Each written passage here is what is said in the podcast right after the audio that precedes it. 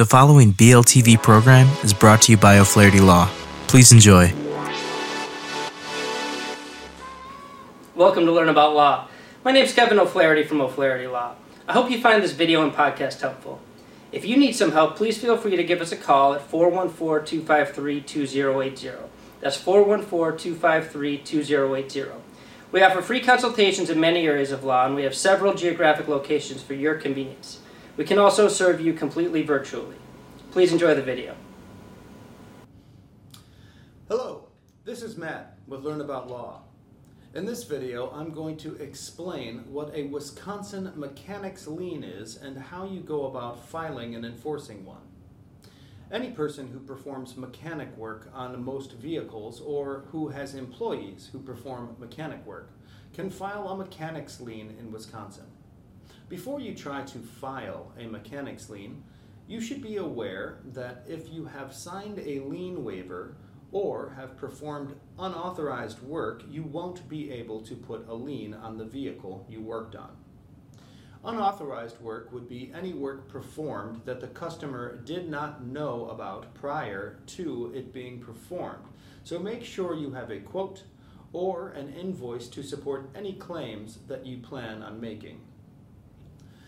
Typically, the mechanic has possession of the vehicle the work was performed on, and this issue gets resolved without a lien being filed. But if you find that you need to, here are the basic steps. You need to notify the other person of your intent to file a lien within 60 days of first performing work. Then, 30 days prior to actually filing the lien, you need to notify the other person that you are going to file a lien and include a copy of the lien you intend to file. When you prepare your mechanic's lien, remember to include the following required information.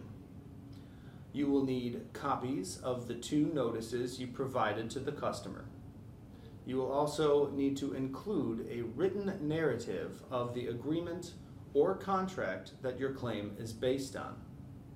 You will also need the name of the vehicle owner, the name of the person filing the claim, the amount owed by the customer, the identifying information for the vehicle, it is important that you be as specific as possible, and the amount owed, and services performed and supplies used.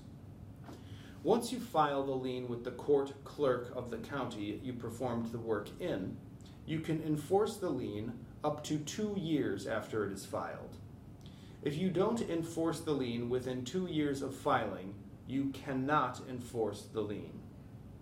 Thank you for watching, and to learn more, check out our article linked below.